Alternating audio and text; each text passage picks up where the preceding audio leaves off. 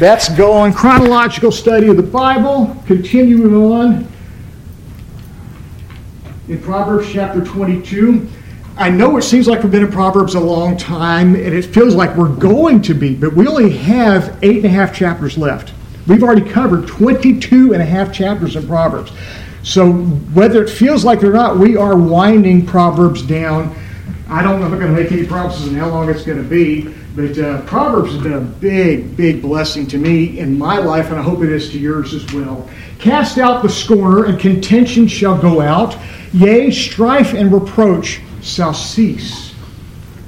According to this verse, if we cast out a scorner, then contention shall go out, strife and reproach shall, shall, shall stop. Easy for me to say. The question is, what is a scorner?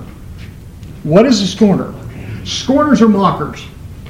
A lot of times, not every time, but a lot of times, scorners, mockers use sarcasm. They love to just kind of get up under your skin. And, and um, um, I'll give you an example. Okay, back to the parking lot. Let's suppose we had a visitor that didn't like the parking lot and they came back a year later and the parking lot was not fixed. I could see them totally easily saying, Why don't they fix that parking lot? It's a scorner. Straight up a scorner. Okay, they're, they're not going to help anything. All they're going to do is criticize. But sometimes they are steadily serious in what they say. They're not mocking at all. They're simply hoping that whatever it is that you do is going to fail.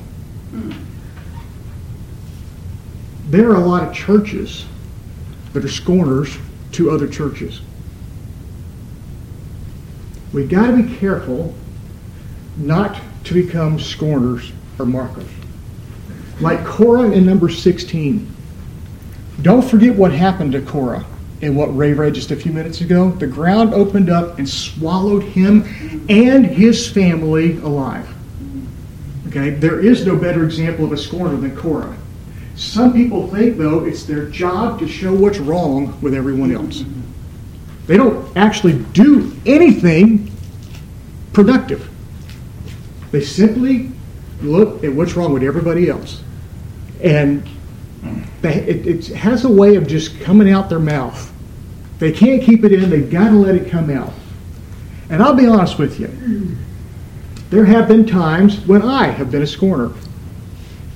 There have been times that um, I'm not going to give examples because it cuts a little close to the bone, but there's been some times when people have done things or attempted to do things that I kind of enjoyed when it failed, just to put them in their place. We don't get to do that. We don't get to criticize the servants of God. All we get to do is point to Scripture and say, this needs to be done this way. When we're dealing with other churches, we can deal very much with doctrine. Doctrine says this. I can talk, uh, I can go all day long talking about how infant baptism is wrong. But it's not good to just scorn the Catholics. It doesn't help to just scorn the Catholics. To me, let's go after doctrine. Let's use a verse. Use a verse. What verse did Korah use? I'm going to give you a hint. He didn't have one. He was jealous of Moses. And Moses, you think you're our boss, and I've had enough of it. Then we're done with it. So God told Moses, well, let's make it clear who the boss is. Was Jesus a scorner of the Pharisees, though? That's a big question. Was Jesus a scorner of the Pharisees? I want to encourage you, and this is going to sound awful, but I want to encourage you don't just give Jesus a pass. Okay? Don't look at Jesus and say, He's God, He did everything right. We need to understand why He did the things that He did so that we can do the same thing in a similar circumstance. What did Jesus do with the Pharisees? Called them a bunch of hypocrites.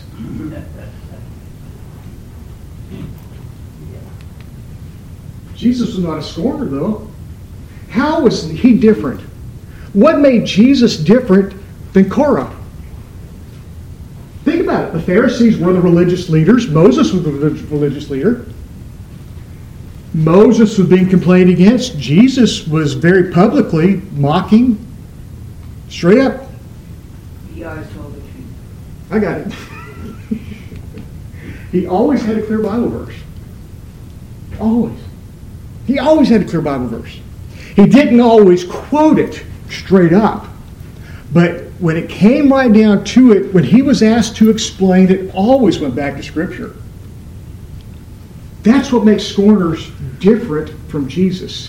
If we're going to correct scriptural stances, that's appropriate.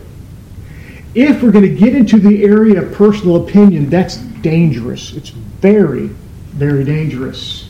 Why do scorners scorn? Why did I do it? That's the question. Why did I do it? I know you're dying to know when I did it. Okay. Over the years, I've done a lot of bad stuff. I don't know if you've heard about it all, but Danny's not always been a nice guy. Why do scorners scorn? Insecurity. Always insecurity.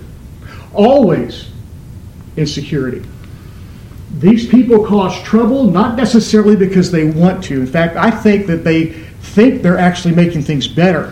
Why do they cause trouble? Because it makes them feel needed. It makes them feel needed. And every time over the years when I've scorned something going on, it's like I wasn't doing anything, but to make myself feel needed, I needed to correct something else that was going on. Didn't have a Bible verse to back it up. But it caused problems. You know how to solve them? He's had to solve a lot of my problems over the years. I know for a fact when I was leading singing at Park Ridge as a teenager, a lot of people did not like the music that I was using. A lot of people. Dad never got in the middle of it and said, You can't do this, because he knew he didn't have a Bible verse to back it up. He just supported me, prayed for me. And in the Lord's wisdom, he worked it all out. And I'm glad about that. But you know what I did with those people who didn't like the music? I turned it up. I actually, I was angry one time. I'm, I'm, ashamed of this, but this happened a long time ago, okay? God forgave this a long time ago. There was one service to where no one liked the song that we were singing, and they were all like this.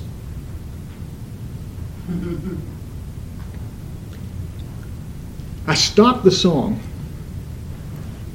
I said, just so y'all know, I've got a microphone and I'm loud enough for all of us. And I started it back up again and finished the song. It felt so good. Scorning. It's scorning. It just causes problems. There's no scripture behind it. It's just simple personal preference that does not help anything or anybody. It just makes me feel important. They may even have a Bible verse. Usually it is don't answer out loud. What is it usually? There's one verse scorners always go to. Always. If they have one.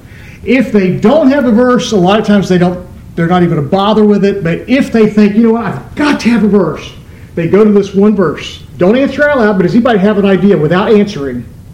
Okay? I've heard this verse a thousand times in my life. 1 Thessalonians 5.22, abstain from all appearance of evil. you can use that on anything. Including Jesus.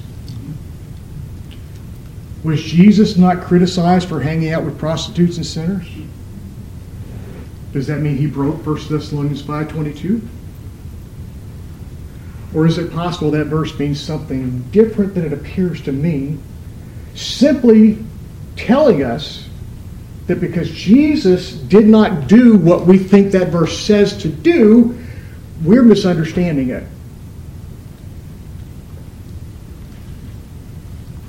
I want to encourage you. If you use this verse, always have a second one. Always have a second one. So, how do we cast them out? Wade, Let's show them how to cast somebody out. Come on. You've had enough of me. Oh, yeah, oh, yeah. Cast me out. You thought I was going to cast you. Okay? There's the door. All seriousness, cast me out. Scripture says to do it. Scripture says if there's fighting and you do it, you'll stop the fighting. So do it. I make a motion, we get rid of Danny. Believe it or not, he's on the right track. He's actually on the right track. Matthew 18 makes it very clear how we deal with all difficulties in church. Number one, we go privately. Okay? Wade didn't. He just went straight to the third step, but that's okay. Wade Yeah. could have come to me and say, Danny, we need to talk. We need to talk. If that didn't work, Matthew 18 says, um, take two or three witnesses, two or three people that have seen it, that, that they're not just on your side, they actually have seen what you have seen. And try to work it out just together. If that doesn't work, then you take it before the church. I have a, another faster solution. This one works for me. It may work for you. I don't know. But since I've been using it, it has worked every single time. It's made no one mad. I've not had to exclude anybody from church membership. But it shuts down the scorning. And I submit to you, it would have worked on me when I was scorning. It absolutely would have worked me. This, I think, is the best way to cast out a scorner. Suggest that whoever they are mocking simply be there. Just suggest they be there. It's amazing how scorning stops when they are presented with the possibility that the scorner's object be there. It's amazing how it stops. If they've got a Bible verse to back up the correction, for instance, let's suppose I'm talking about infant baptism if somebody says, Well, let's go get the Catholics. I'll be happy to. I won't be the slightest bit afraid. I'll go to the Catholic Church. I won't be mean about it. It's that's their house. I'm not going to go in there and be mean about anything. But I will be happily open the Bible and show them what I see in the Bible. It's not my opinion, it's God's opinion. But when it came back to the music, if someone would have said to me, let's go and talk to them, I'd have ran. I would have ran. Because I knew my opinion was no better than theirs. I was just being a mocker. All I was doing. This works very, very well at what? At contention. What's the word? Contention going out? Making contention leave. Works very, very well. Strife, reproach. This works very, very well. Verse 11 He that loveth pureness of heart, for the grace of his lips, the king shall be his friend. Now, we don't have a king, so who is this talking about? In my opinion, always in Scripture, you're talking about any level of authority. When you're talking about any level of authority, it's any level of authority in your life. This could be your boss at work. This could be uh, the pastor. This could be uh, the city councilman. This could be even the president if by chance you were to meet him. He that loveth pureness of heart for the grace of his lips. People are drawn to people with good character because they're dependable. If we always, in love, speak the truth, people will respect what we say, even if they don't like it. If we always have pureness of heart and pureness of lips, and again, we're sinners, we're not always going to be perfect, but the more that we, in love, communicate the truth, the more people will trust us. And I submit to you that's exactly why we got those two prayer requests. They'll see something different. Is that going to make them get saved? It could. Maybe it's not. I don't know. But there's a lot of people And we see them all the time on the news. All the time. I don't, I don't watch the news, but if you watch news, you see all the They're never, ever, ever going to get the ear of anybody important because they're just too mean. The people that are important, they have guarded themselves, they have insulated themselves from people like that. We can actually, though, influence very, very important people just by simply speaking the truth consistently in love consistently. Are we going to fail? Yeah, we're going to fail. We're sinners. But does this give us a target to shoot for? Yeah, I think it does. The king shall be his friend. 12. The eyes of the Lord preserve knowledge, and he overthroweth the words of the transgressor. I love this verse. This is a very, very powerful verse. Jesus said it a little clearer, but he said the same thing in Matthew 24, 25, 24, 35. Heaven and earth shall pass away. That's he overthroweth the words of the transgressor. My word shall not pass away. That's the eyes of the Lord preserve knowledge. It's exactly the same statement. Why is this these two verses so important? This is one, folks, why I love the Bible. It's absolutely dependable. Absolutely. God has preserved knowledge. He's preserved every bit of knowledge he wants us to have for some of it 6,000 years. Some of it. I think Moses penned the book of Genesis, but Moses penned the book of Genesis using uh, inspiration from God, who was there 6,000 years ago. But the, the information in the book of Genesis is absolutely dependable and has been for 6,000 years. Scripture is 100% dependable. The rest of it, though, he overthroweth the words of the transgressor. Jesus said, uh, Heaven and earth shall pass away. Who are some people who spoke some very, very powerful things that were followed until they were proven wrong? Well, Hitler's one of them. But there's been a bunch. There's The been a whole bunch. I'm sorry? The world is flat. How do you know? People go off and you don't see them anymore. They're going to fall off the end of the earth. I got a better way to know what the shape of the earth is. Go to the book of Isaiah. Gotta tell you. Gotta tell you. Okay? Christians knew the earth was round, whether they admitted it or not, they knew it was round before we ever put a satellite up to actually be able to see it because the Bible said it. Why? Because Scripture is dependable. I love that about Scripture. It always, always, always works. And by the way, that is how we know that it is what is correct versus Islam, versus Hinduism, versus any other denomination or, or cult or any other religion. Let's look at what they have written down and see if it's accurate. If it's from God, it's always going to be accurate. And I love, I love studying the Bible just to see how accurate it is. In doing a study where you've got to go from beginning to end, like we're doing, you don't get to skip anything. Am I worried that I'm going to hit one of those contradictions?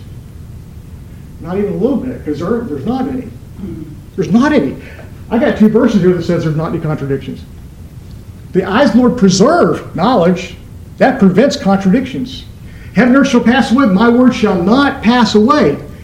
That prevents contradictions. Even though it's thousands of years old, it's still totally accurate. There are no missing books. I wish I could say this on television. There are no missing books, regardless of what the TV says. Amazing to me that people that will say, Well, I saw a thing on Discovery Channel and I don't know if the Bible's so accurate. You're going to believe a television show over a book that's been around for 4,000 years?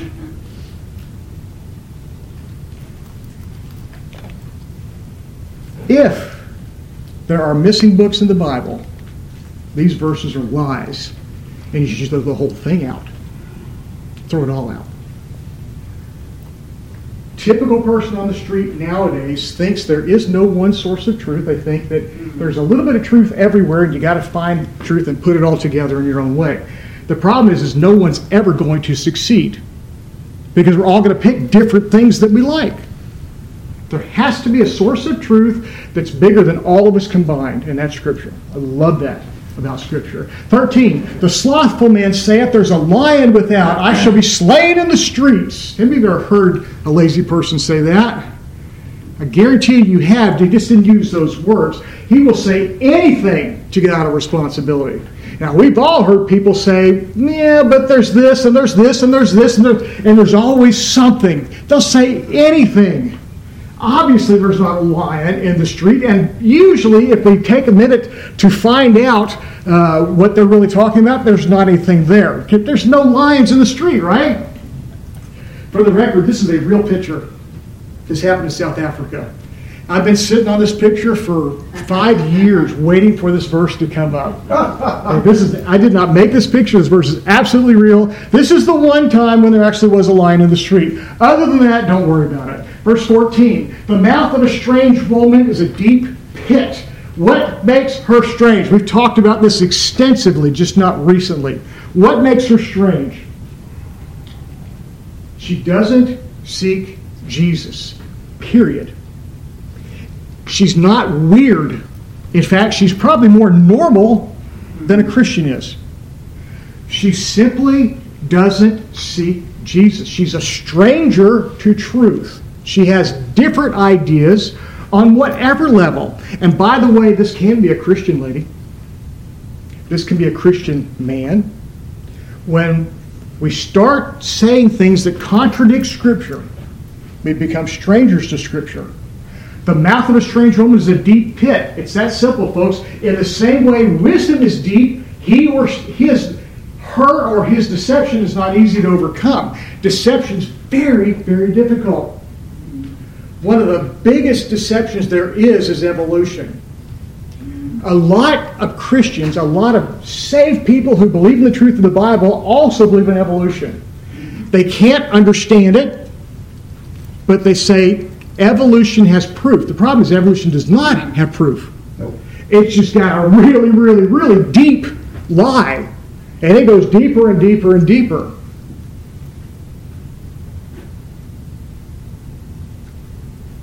If it contradicts Scripture, it's strange and it's a deep pit. Don't fall into it, no matter what it is. Like even the serpent, often we can get so hung up on what they offer that we overlook that they're simply a snake. They're a snake. What do these strangers offer? An easier path. It always goes back to an easier path. You don't have to do that. That part's not necessary.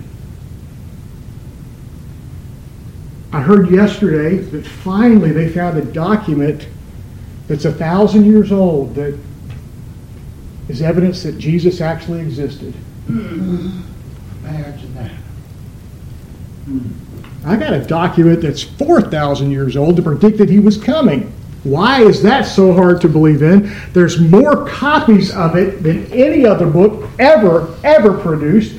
But this one thing that's a thousand years old, you're going to tell me that you found.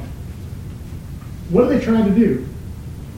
They're not saying I found one, they're saying we can't find anything else. They're hmm. casting doubt on the existence of Jesus. It's a deep, deep pit, and we can fall into it. Scripture is true, period. Just stick with Scripture. I cannot say that enough. Stick with Scripture.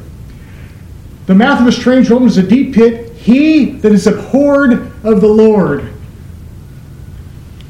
I thought God loves everybody.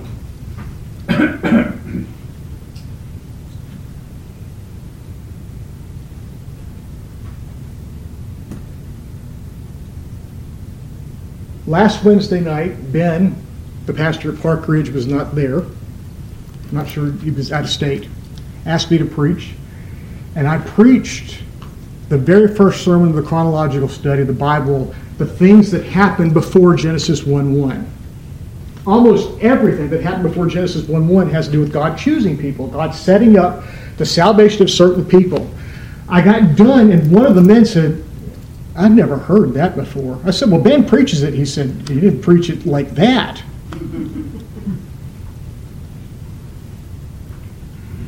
God does not love everybody. I wish He did. I really do. I wish he did. It would be so nice if we all stood before the judgment seat and Jesus said, God, I'm going to pay for all of them. Let's let them all in. I think everybody would be grateful, especially if they can see hell there. This is what you would have got, but this is what I did for you. I think everybody would accept it at that point. So why don't he do that? It was too late. Who made that rule? God don't love everybody. After the sermon Wednesday night, somebody said, Why are you teaching that? Why would you say such a mean thing? I said, Because we ought to be grateful if we're one of the ones He loves. We ought to say, Thank you, God, for loving me. You don't have to. We assume that God has to love everybody, and so we're not different. We're just one of the ones He loves. Okay, cool. In the same way God gives gravity to everybody, we expect gravity. We don't thank God for gravity. But what if you were the only one that got to experience gravity? Everybody else floated around. They couldn't work because they just floating around all over the place. Would you be thankful for gravity? Of course you would. You would see the difference. The problem is, is we assume that God loves everybody, and that's not what Scripture teaches. He that's abhorred of the Lord shall fall therein. He's not abhorred because he falls in. Typically, that's how that's understood. He that falls therein is abhorred of the Lord is not what that verse says. Be careful what you wish for. Often God gives us what we want just to teach us that He was right in the first place. And I submit to you, one of God's children can temporarily be abhorred of the Lord. Many times in my life, I know for a fact I fall into this category. You want it so bad, I'll let you have it. Let me see how you enjoy it. then he turns around and says, Did you learn? I forgive you, but did you learn? What are you going to do with what you learned? I think a lot of times we are so curious about what's in the pit that we actually run toward it. And God says, okay, that's cool. I think there's some Christians that run toward it and hit it so hard they wind up dying. I think Scripture teaches about Christians who die in doing a sin, but they still are saved. They still go to heaven. I think that falls into this category. At this point, Solomon doesn't realize he's talking to himself. The mouth of a strange woman is a deep pit. He that's abhorred of the Lord shall fall therein. Solomon, I believe, I believe Scripture teaches this. He's already got probably 100, 150 wives. I believe he built the temple with the understanding that God was going to use the temple, or he was going to use the temple to keep God off of his back. Hmm. And God came to him and said, Listen, if you don't do what you're supposed to do, I'll take this thing away. This thing is not special. I think at this point, Solomon is writing his Proverbs, but I think he's forgetting about those women. He's busy, he's close to God, he's probably got them tucked away somewhere. But we're going to see a radical change in Solomon's life very, very quickly as we end the book of Proverbs. The mouth of a strange woman, I think, is going to be the key. I think that's going to be the key. And he's going to fall right in. 15. Foolishness is bound in the heart of a child, but the rod of correction shall drive it far from him. Sinners sin. Foolishness is bound in the heart especially children. Don't think that children are worse sinners than anybody else. They're not. They're, they're less experienced. They don't know the danger in some of these things. That's why teenagers so often get into big, big, big problems because the world tells them it's not a big deal. Those of us that's been around for a while, we know there's certain things you don't do, and this is why you don't do them. But foolishness is there even in children. Like Eve, they don't have the experience to recognize the dangers. The rod of correction, though, what is that? What is the rod of correction? Don't answer out loud. Does it have to be a paddle? Don't answer out loud. There are those that would say yes. There are those that would say about every wayward teenager, well, they weren't paddled, obviously. Mm-hmm. And a lot of times they're right, but not always. In the same chapter, same Proverbs 22, verse 6, train up a child in the way he should go, and when he is old, he will not depart from it. We saw Colossians 3.21, fathers, provoke not your children to anger, lest they be discouraged. How do those two verses fit together? Listen to your kids. Adjust whatever it is you're using to correct them. Never, ever give up. But there are some people who get so frustrated with their kids, and they think the paddle's the only, and they beat them until they hurt them. That's not what this is talking about. But never reward bad behavior. There must be some type of correction. There must be. If we allow kids to just become who they are, it will be no different than allow a garden to become what it is. It'll be a big, big pile of weeds. It's always going to be a big pile of weeds. You're never, ever, ever going to have roses just naturally grow. It's not there. Why? Foolishness is bound in their heart. It's that, that's what's going to happen. There has to be some type of correction. Let's end right there. Father, thank you so much for your word. Thank you for the confidence it gives us. Father, please help us be nice. If there's one thing that that I really, really have been convicted on in my life from Proverbs is it's not enough to just be right. You got to be right in love. Please convict me when I'm being a mocker. Please shut me down if all I'm doing is creating a problem. Thank you for your word that guides us even today. In Jesus' name, amen.